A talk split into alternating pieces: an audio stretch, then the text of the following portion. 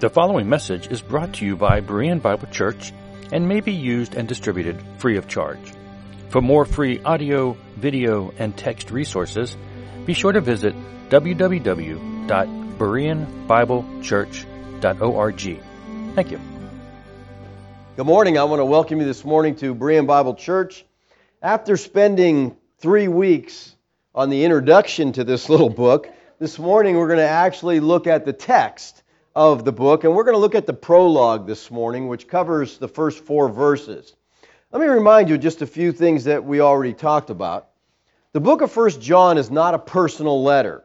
It's not written to an individual. It's not to Timothy or to Titus or to Philemon.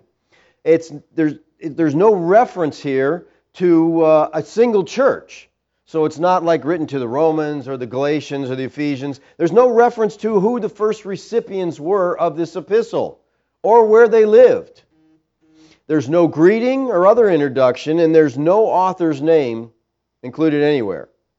Now, I said in our first introduction that I believe that First John was written by Lazarus, okay, aka John Eliezer, the same writer who wrote the fourth gospel. The best guess of when this was written is between AD 60 to 65. We believe it was written from Jerusalem and sent out to the province of Asia. It was a circular letter. It was intended to be passed around to various churches in Asia. The only thing that can be said for certain about the intended readers of this letter, based on the letter itself, is that they were Christians. And I think that's pretty significant. He, and I'm using Young's here because Young's brings this out clearly. These things I did write to you who are believing. Okay, these are believers he's writing to.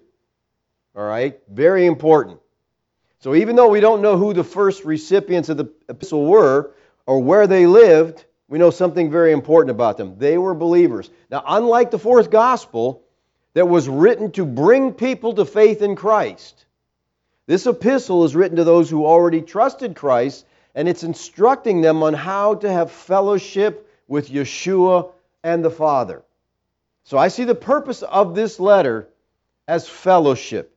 And that's very important as we look at some of these difficult texts in this letter to understand he's writing to believers. They've already trusted Christ. He's telling them how to enjoy fellowship. So that's why John is writing to enable believers to appreciate and to deepen their fellowship with Yahweh. Now, the historical situation that this epistle deals with is there had arisen false teachers in the churches of Asia Minor. Remember, Paul met with the Ephesian elders. He told them, After my departure, grievous wolves will come in, not sparing the flock. So I, we believe this is literally the fulfillment of that. Um, they considered, these false teachers considered themselves as intellectual and the spiritual elite. And many scholars identify them as the Cerinthian Gnostics. They were, in fact, claiming a superior anointing from the Spirit of God. They believed that they had a knowledge and a revelation from God that was almost an improvement on the gospel message that had been revealed through the Lord and the apostles. So these false teachers had left the churches and they were taking followers with them. We see this in 1 John 2:19. He says, "They went out from us." And us being uh, many say the apostolic circle, but I think it's wider than that. It includes the disciples, it included Lazarus, different authors, but the core of believers, he says, they went out from us, but they were not of us. For if they had been of us, they would have continued with us. But they went out that it might become plain they are not of us. So they were they had a different idea, they had a different doctrine and they had left them and they were going around spreading this doctrine. So this letter is written to urge the believing readers not to be led astray by those who had seceded from the Christian community and to reassure them that they are in the truth. So John wrote to his children in the faith to make sure they were able to spot and resist the error that was going on and they would be able to remain in fellowship with God. Now, the prologue of 1 John is very similar to the prologue of the Gospel, uh, except the Gospel is 18 verses, this is only four. Many of the themes found in the prologue to the fourth Gospel are related to the themes that occur here in 1 John. Both prologues introduce the reader to important themes that are going to be developed as we get into the letter. Now, there's only one other New Testament book that contains a prologue that's anything like these two in John and 1 John, and that is the book of Hebrews that has four verses as a prologue. That's also the only other verse that doesn't name the author. So it's interesting, you know. Yeah, the only other book that doesn't name the author, you know, other than John, 1 John, Hebrews. Now, the prologue of 1 John emphasizes the physical reality of the person of Yeshua when he was in the world. And this is because these false teachers held to a docetic view of Yeshua. They regarded Christ as a phantom or a spirit. All right? Now, this prologue, as you, as you look at these four verses, it requires that the author was an eyewitness and a contemporary of Yeshua. Someone so close to Yeshua that he saw him with his eyes, he handled him, he touched him, they, they were spent time together. And Lazarus fits this very well, as you know from the gospel, all right? These first four verses in 1 John are considered by most grammarians to constitute one long, complicated sentence in the Greek. Hall Harris writes this Certainly, the four opening verses of 1 John constitute the most difficult and complicated Greek in all of Johannine literature in the New Testament in terms of structure. R. Brown says the initial four verses of 1 John have a good claim to being the most complicated Greek in the Johannine corpus.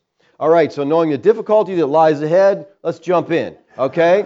Verse 1 That which was from the beginning, which we have heard which we have seen with our eyes, which we have looked upon and touched with our hands concerning the word of life. Now, this verse begins with a series of four relative clauses what, what, what, what, each beginning with the neuter singular relative pronoun.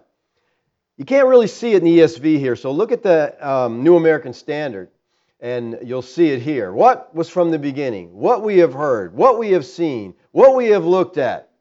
So John doesn't begin the phrase, he who was from the beginning, but what was from the beginning.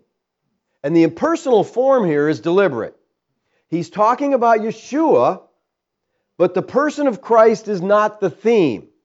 The theme is the message of Christ. All right? That's what's important. Now, what beginning is he talking about here?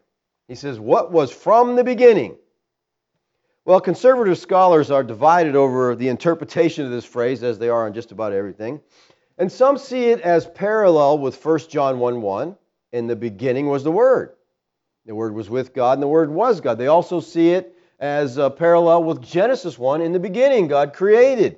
Now, in Genesis, the beginning is a reference to the creation of the world. And in the context of the prologue of John's Gospel, the beginning means time before the creation of the world. However, in the context of the opening verse of 1 John, the beginning has a different meaning. In our text, this is not a reference to the eternality of the Son of God. It is obviously an allusion to Genesis 1 and to John 1, but here it refers to the beginning of Yeshua's public ministry. All right, he's stressing here physicality. We touched him, we saw him, we looked. So he's stressing the beginning of the ministry of Christ. This phrase in this context refers to the beginning of the disciples' encounter with Yeshua. The beginning here is the same beginning that Mark talks about in Mark 1 1. He says, the beginning of the gospel of Yeshua the Christ, the Son of God. So John is using beginning in verse 1, as he does later in the book, to mean the beginning of the gospel.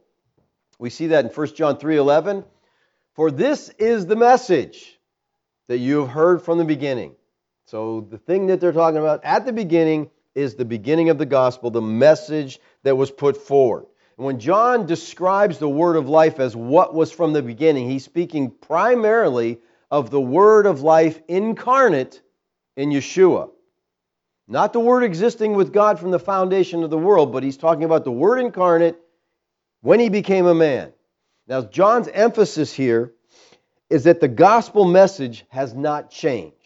It's the same message that has been proclaimed from the earliest days of the Christian ministry, because that's what these secessionists are trying to sell. No, we have higher knowledge. We have more of an insight thing. And he said, no, no, we're, we're sticking with the fundamental message that was preached in the beginning.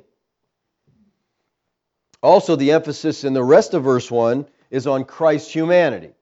So, John's point would be that his message is not a new message, and it's not the message of the Gnostics. Rather, it is the old message that has been proclaimed from the earliest days of Christ's ministry, which, as far as the Gospel of John is concerned, the ministry of Yeshua began at his baptism, because John doesn't have any infancy narrative. So he's talking about from the baptism of John moving on. He says, What we have heard. Now, who is the we here? You wouldn't believe the arguments that go on and on of who the we is, all right?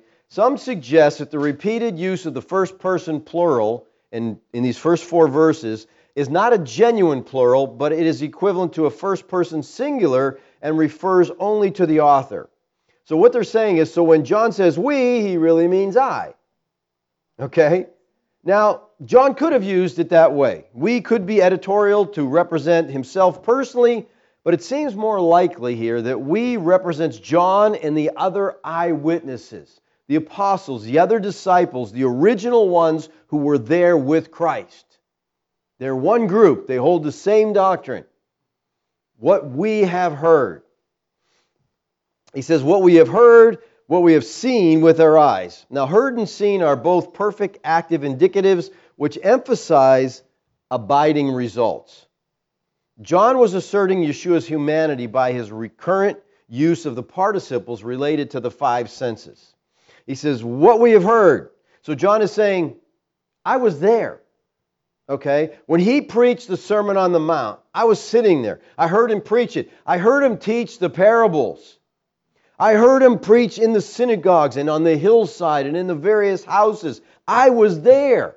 I was there when he preached the Olivet Discourse. When he said, This generation shall not pass away until all these things take place. I knew he was talking about my generation, not some future generation. I was there, I heard him, and I knew he was talking about us. See, I slipped a little preterism in there, okay? now, why does he add with our eyes? I mean, is there another way to see things? Why does he add that? How else would you see? Well, he adds with our eyes to show that he is not talking about a mystical vision. You know, sometimes we say, Oh, I see, meaning I understand. That's not what he's saying here. He says, I saw it with my eyes. I was there. All right? He's actually watching Yeshua as he lived before them. Now, this again is in the perfect tense, which suggests a complete seeing with an ongoing impact. He saw the whole perfection of the revelation of Christ before him, he saw it with his own eyes. So, just think about this. Lazarus, John Eliezer, he was there when Yeshua cast the demons out of people. He saw it happen over and over. He was with the Lord when these things took place. He was there when Yeshua reached out a hand and helped that lame man that hadn't, it's born lame and hadn't walked for 38 years. And the guy just jumped up and walked. He was there when Yeshua touched the eyes of the blind and the guy saw. He was there when he put his hand over the ears of the deaf people and they heard. Lazarus was, was with him when Yeshua and the disciples were heading into the city of Nain, and on the way in there, they ran into a funeral. And there's a dead guy in the casket, and he's the only son of the mother, and she's a widow. And so the Lord stops the funeral procession, says to the man in the casket, I said, Man, arise. And he gets up and starts talking. And Yeshua said, Take care of your mama. He was there. He saw that. He saw him turn water into wine. He saw him feed 5,000, walk on water. He was there when Yeshua came up to the boat, when they're in the water, and Yeshua gets in the boat and they turn around, the boat's at the dock. He teleported them all to the dock. He said, I saw it with my own two eyes. I'm an eyewitness. He says, We have looked at and we have touched with our hands. Now, looked at and touched here are both aorist indicatives, which emphasize specific events. Looked at is not just a repetition of what we have seen with our eyes. This is from the Greek verb theaomai, and it means careful, deliberate vision which interprets the object. John uses this word in his gospel in verse 14 And the Word became flesh and dwelt among us, and we have seen his glory. Theaomai. John is saying, we walked, he walked among us, and we saw his glory because we saw him do all these miraculous things. He says, we've touched them with our hands. Touch means to closely examine by feel. The Greek term for touched here, pselaphao, is also found in Luke 24 in the account of the resurrection. When the Lord says to him, See my hands and my feet, that is I myself, touch me and see. So he's saying, You know, examine me. Use this word of the resurrection when he appeared to the disciples. He's, so John is saying, Listen, Yeshua lived with us. We physically put our hands on him. He's writing this and he's telling us, I was an eyewitness. He was not a phantom like the secessionists say, he was a real man he was the God man. We remember this story of the disciple whom Yeshua loved in John 13. He says, One of the disciples whom Yeshua loved was reclining at the table at Yeshua's side. So they don't sit at tables like us, they're sitting on the floor, and he's literally laying on Yeshua. And so Simon Peter motioned to ask Yeshua of whom he was speaking. So the disciple, leaning back against Yeshua, said to him, Lord, who is it? So we see that Lazarus was in this close, intimate relationship with the Lord. And he used three of his basic senses hearing, eyesight, touch to highlight the reality of who Christ was. So his readers would know that he's not speaking metaphorically. Now, the false teachers denied the humanity of Christ. The Docetic Gnostics held that Yeshua was not a human at all, he was a prolonged theophany. And the Cerinthian Gnostics considered Yeshua the natural son of Joseph and Mary, upon whom the Christ came at his baptism and left before the crucifixion. So he's, that's who he's battling here. John is telling us the Son of God was physically tangible. It was possible to see him, hear him, gaze upon him, touch him. Four times he refers to what he has seen or looked at, twice to what he has heard, twice to what he proclaims. Clearly, he wants to underscore that what he is bearing witness to is no figment of the imagination, it's no invention of his. He says, concerning the word of life. Now, the word concerning here, from the Greek word peri, was often used to introduce topic of the discussion. And I think that's what he's doing here in this opening verse. This is the topic of discussion. Now, I want you to notice the difference between the New American Standard Bible here compared to the ESV just in the highlighted words there. Do you see the difference?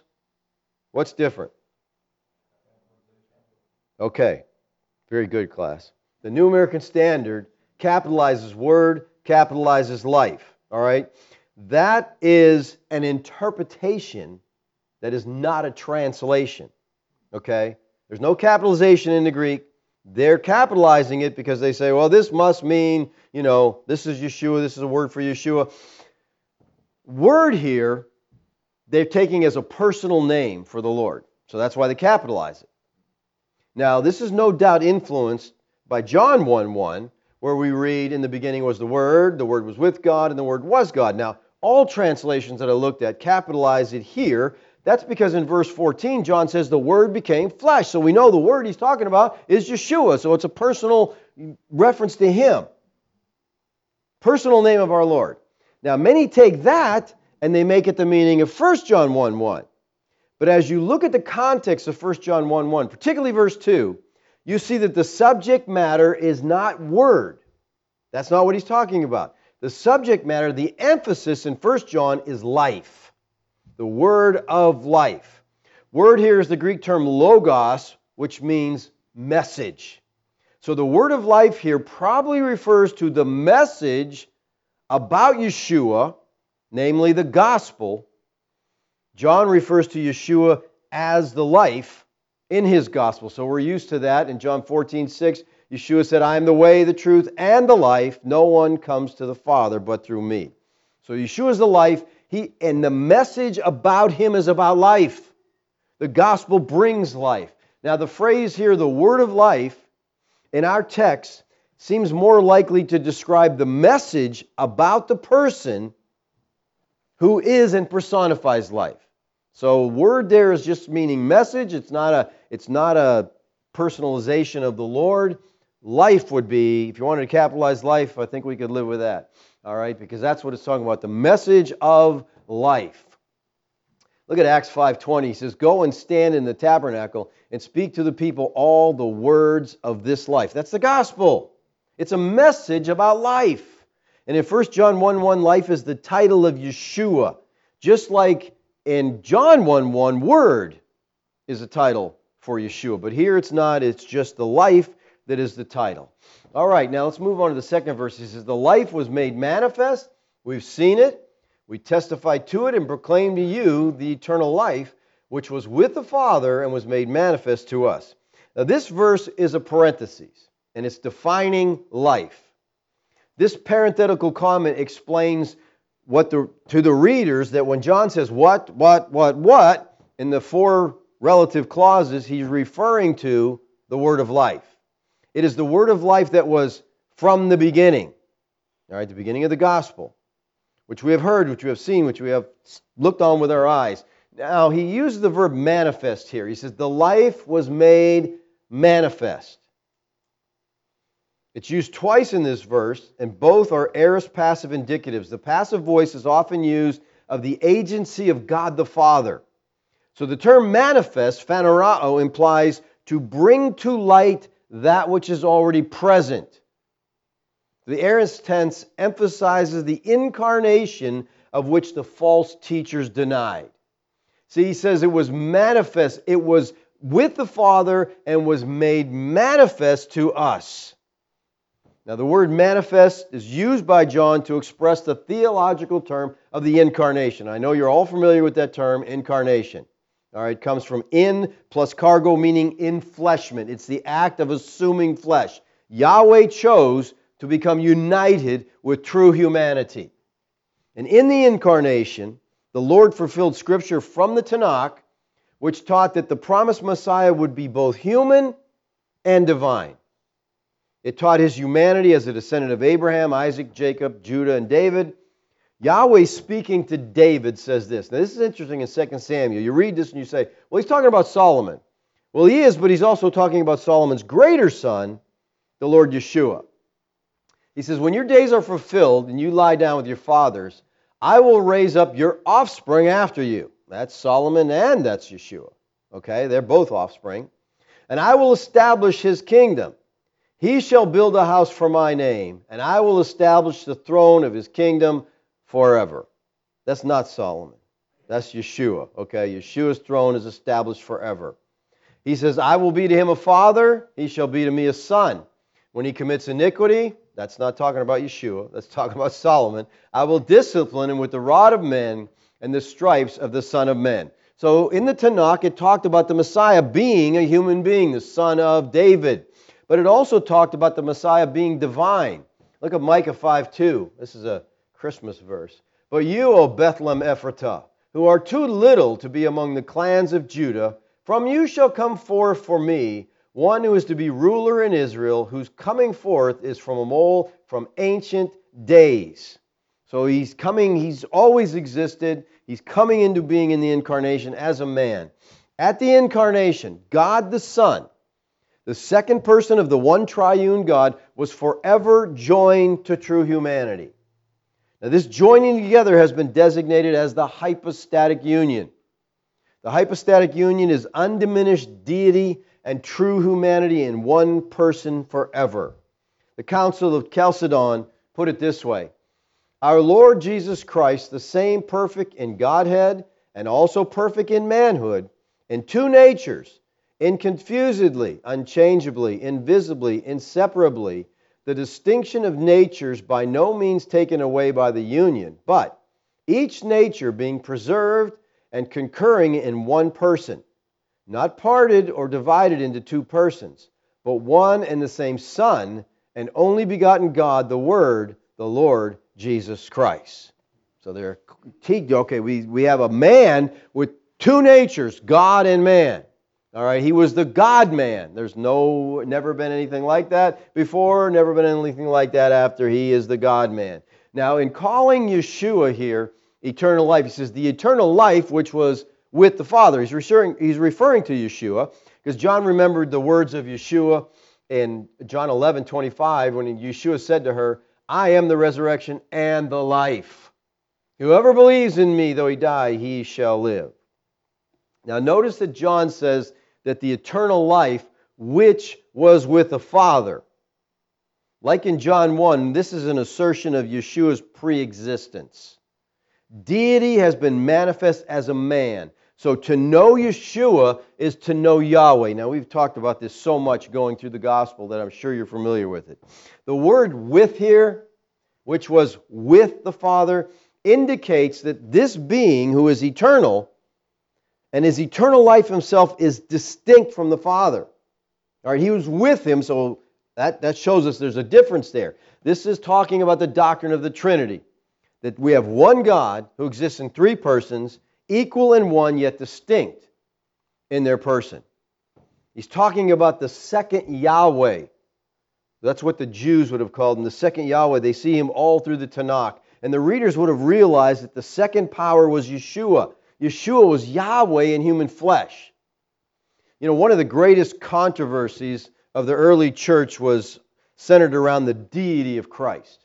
That controversy goes on today, still, which is crazy. But Arius, a heretic, taught that the Lord Yeshua didn't possess eternality of being. Eternity was not one of the qualities, he said, of him.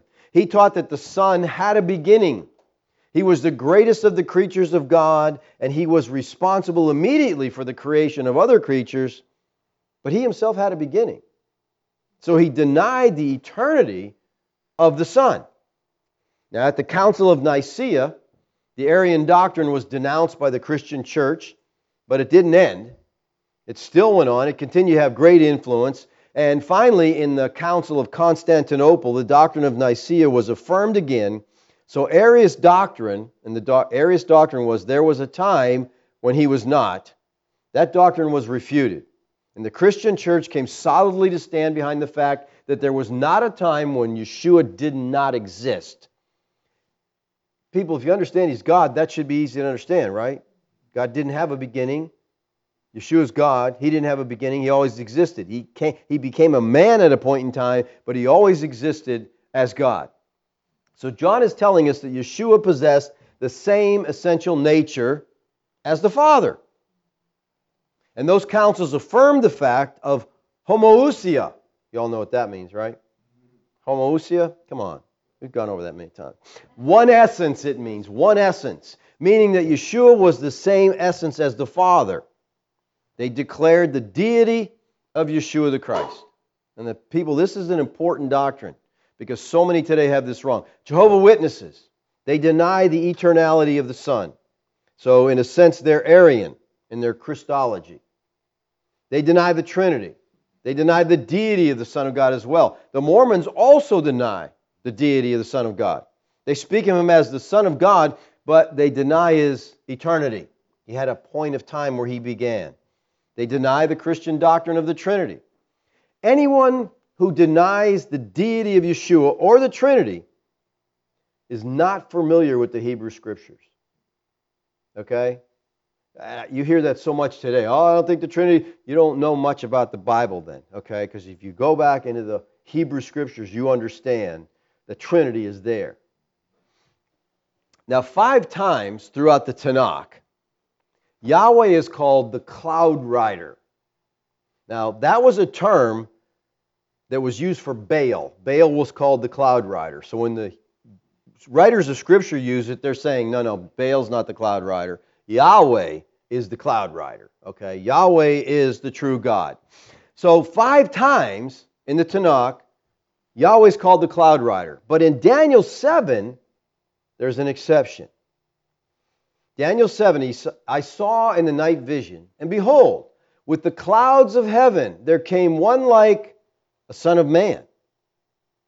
And he came to the Ancient of Days and was presented before him.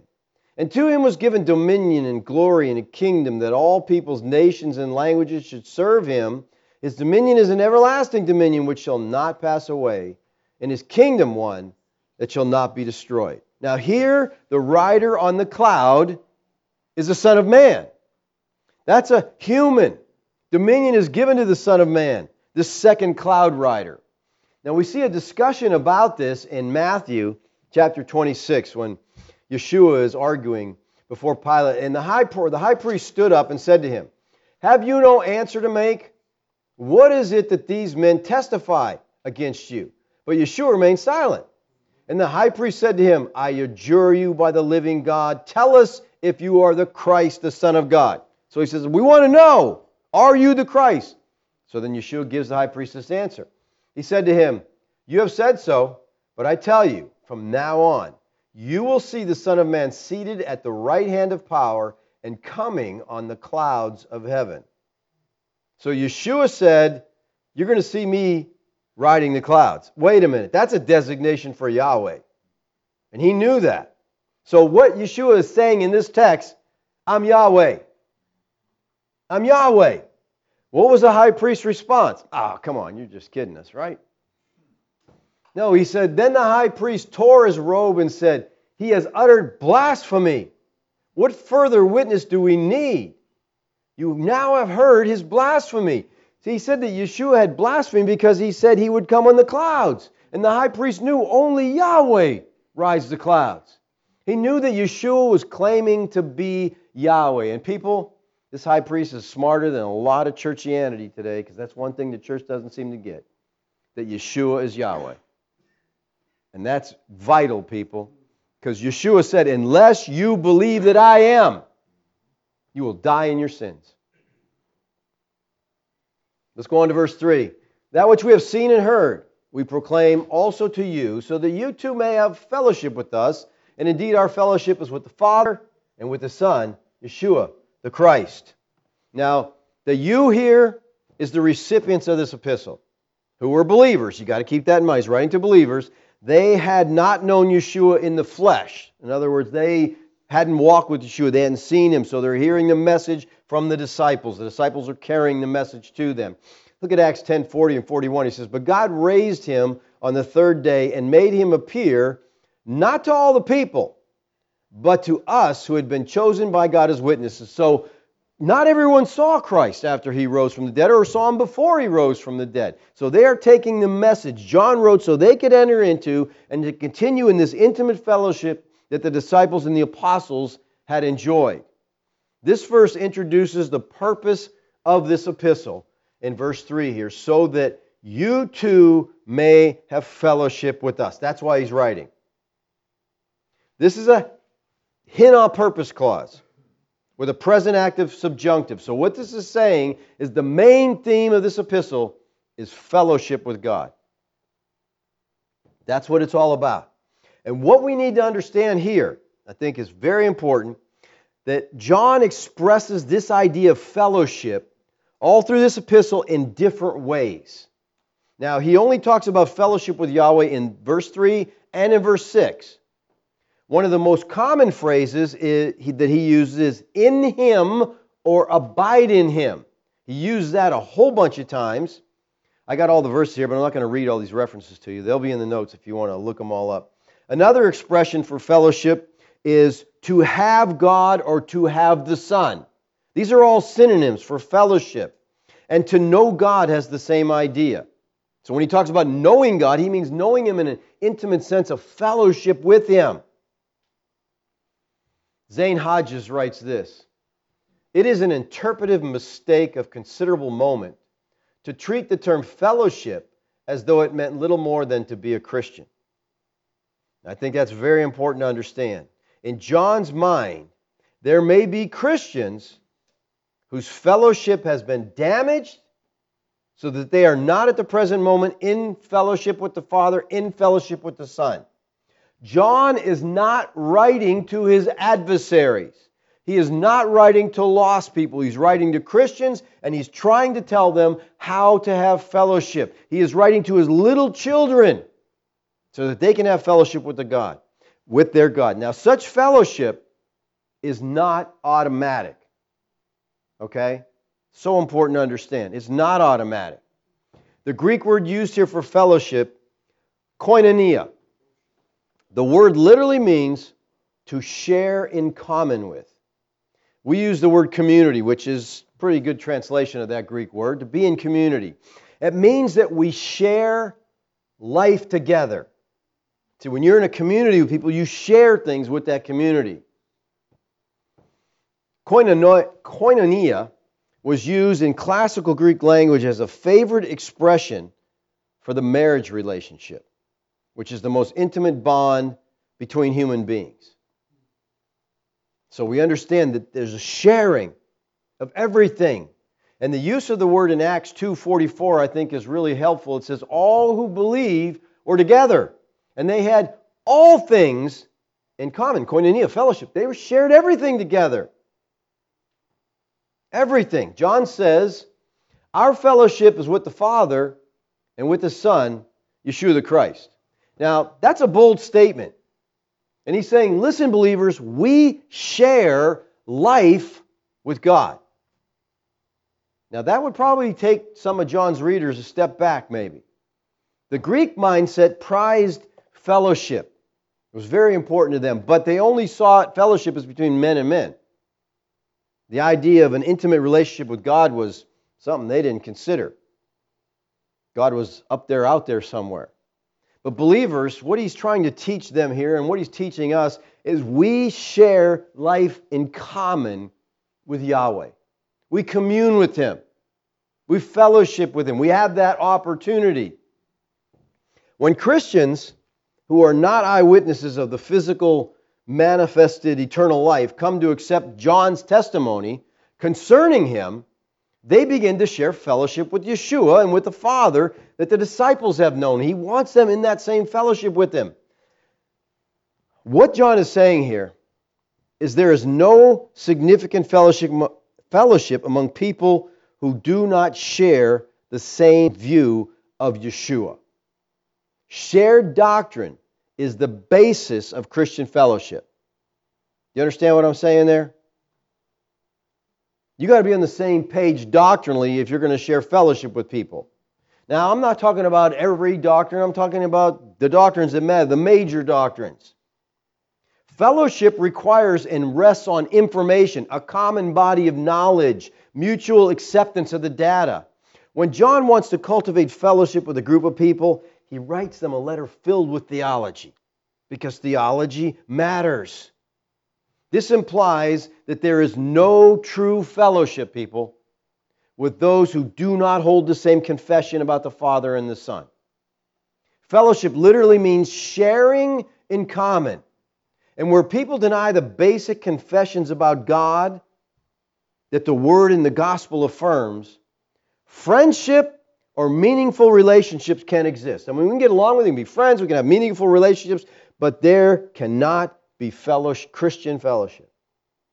You can't fellowship with people who deny these fundamental doctrines. As I said in the past, just because somebody holds to the preterist view of eschatology doesn't mean that they're our brother in Christ.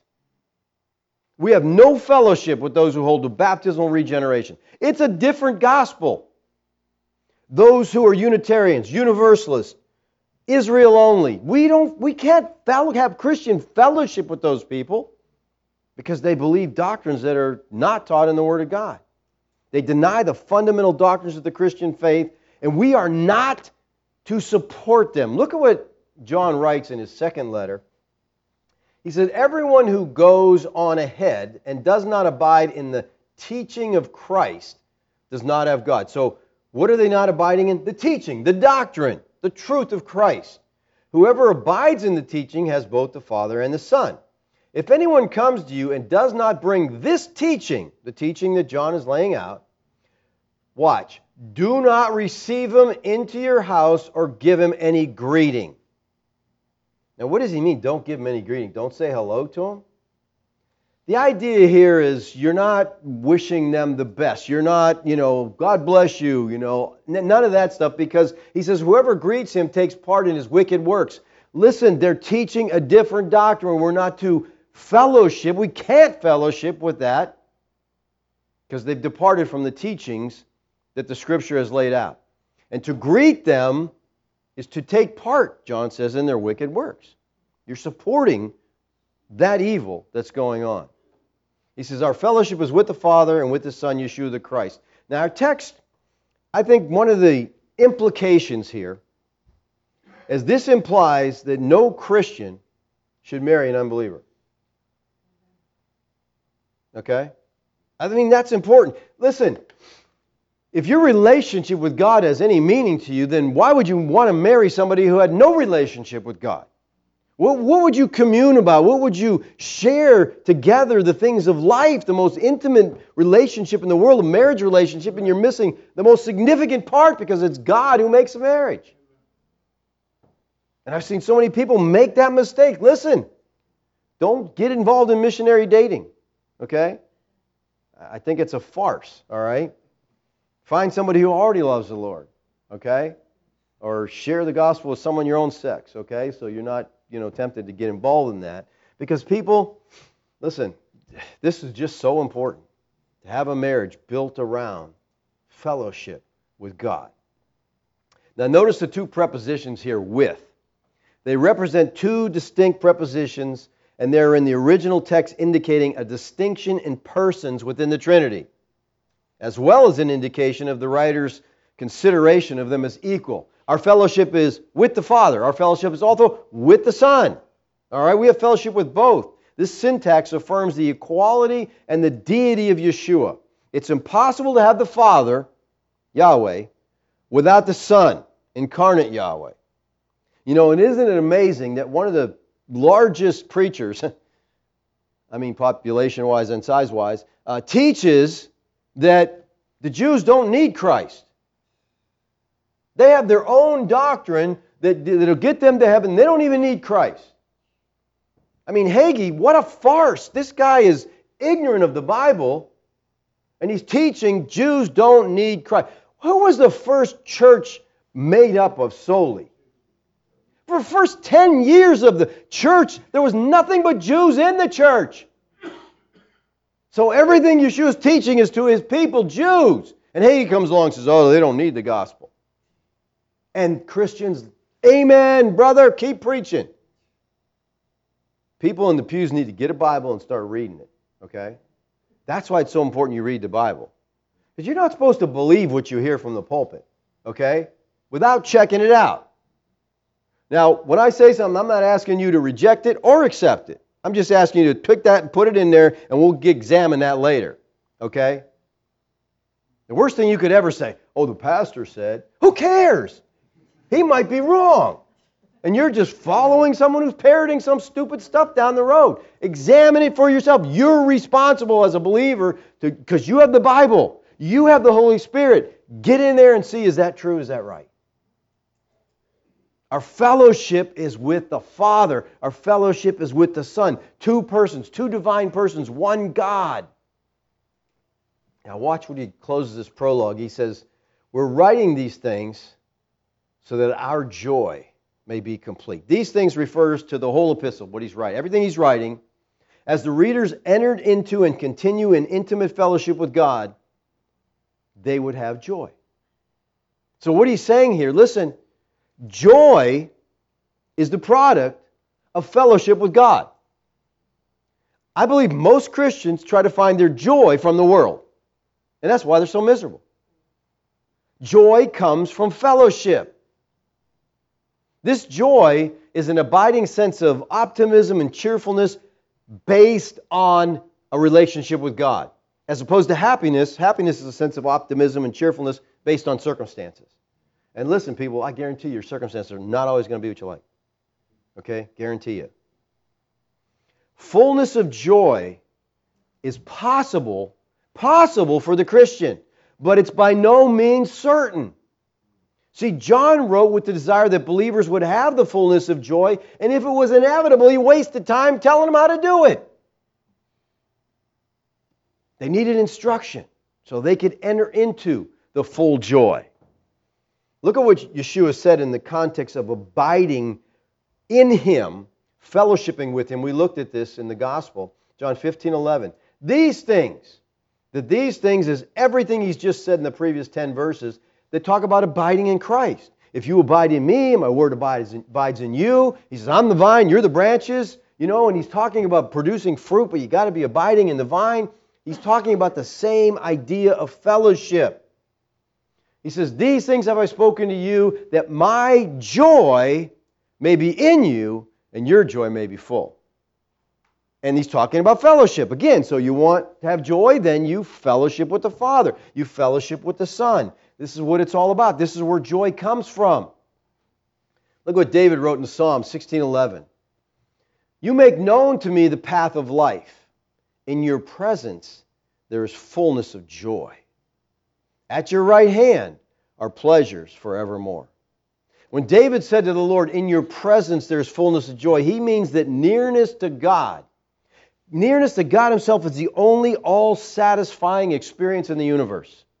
God created us, and He created us to live in fellowship with Him, and only as we do that will we know joy in its fullest sense. Now, there's a Greek variant here in this verse between our and your. If you got the King James here, it would say your joy. Some later manuscripts change our to your. King James is, the, is in that class. But the original reading was probably our joy. Now, does our refer to John and the other first century disciples or to all believers? Well, because of the theological thrust of 1 John towards fellowship, I assume he's directing this to all believers. But it could be also that John recognizes that his own joy will only come as the people he loves and ministers to walk in fellowship with God. And so their joy gives him joy. And, and that's what it's all about. He says, you know, I want that I, my our joy will be full, but our joy is only full when your joy is full because we get our joy from seeing you walking with the Father.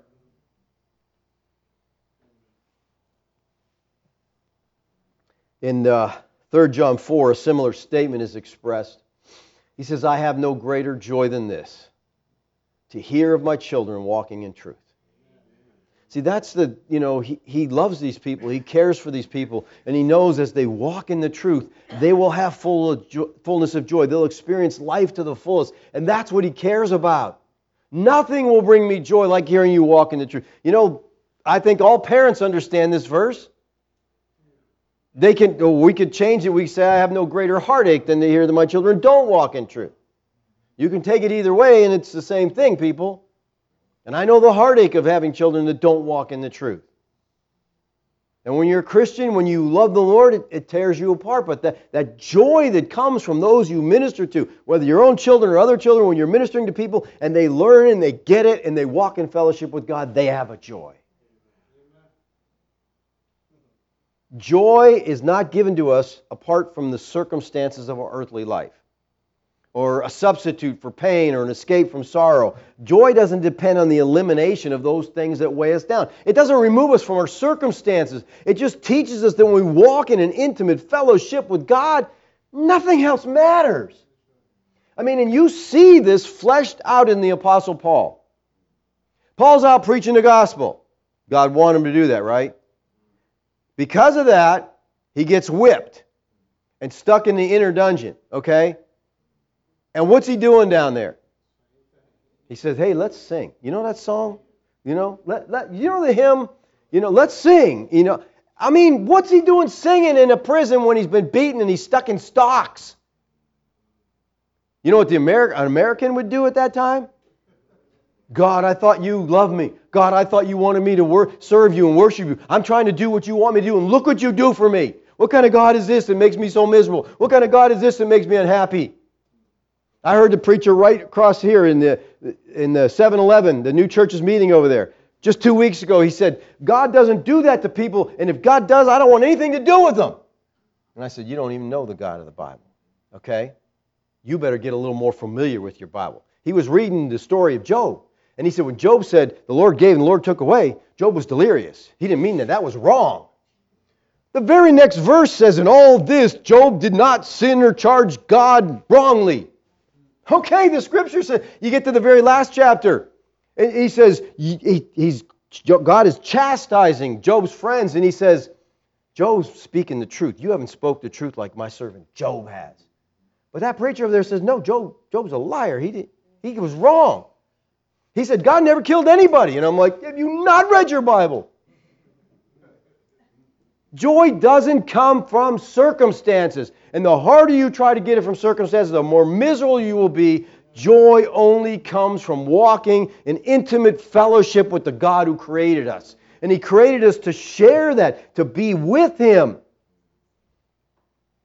Joy is something that can grow and increase in our lives. It's something that can diminish and decrease in our lives. And this is because joy is a byproduct of fellowship with Christ. The more you fellowship, the greater your joy. So if you want joy, work on your fellowship. Now listen to me. You will never have fellowship with God apart from this. Okay? You'll never do it. And that's why we encourage you read your Bible. Read through it every year. Read your Bible every day. As you read it, you get to know God. He gave us this so he said, Here, I want you to know me. Here's everything about me. And we're like, I ain't got time. I love God, but I ain't got time to spend with him. That wouldn't fly in any relationship, people. And you'll never have deep fellowship with the Father. All right, let's uh, save a little for next time. let's pray. Father, I thank you, Lord, for your love for us. Lord, that you created us and in our sinfulness, we walked away from you, and yet you made provision to bring us home through the death of your Son. You loved us, and you gave us eternal life with you. And Father, you desire to have fellowship with us. I pray that we would learn, Lord, the meaning of abiding in you, walking with you, fellowshipping with you, that joy will be a constant in our lives. Thank you, Lord, for your grace to us. We love you. We thank you for the provision you've made for us. Lord, I pray that as we go through this little epistle of 1 John, that you would teach us. I pray you would teach me. Give us an understanding of fellowship with you, that we may walk in an intimate relationship with you, Lord. Thank you. Amen.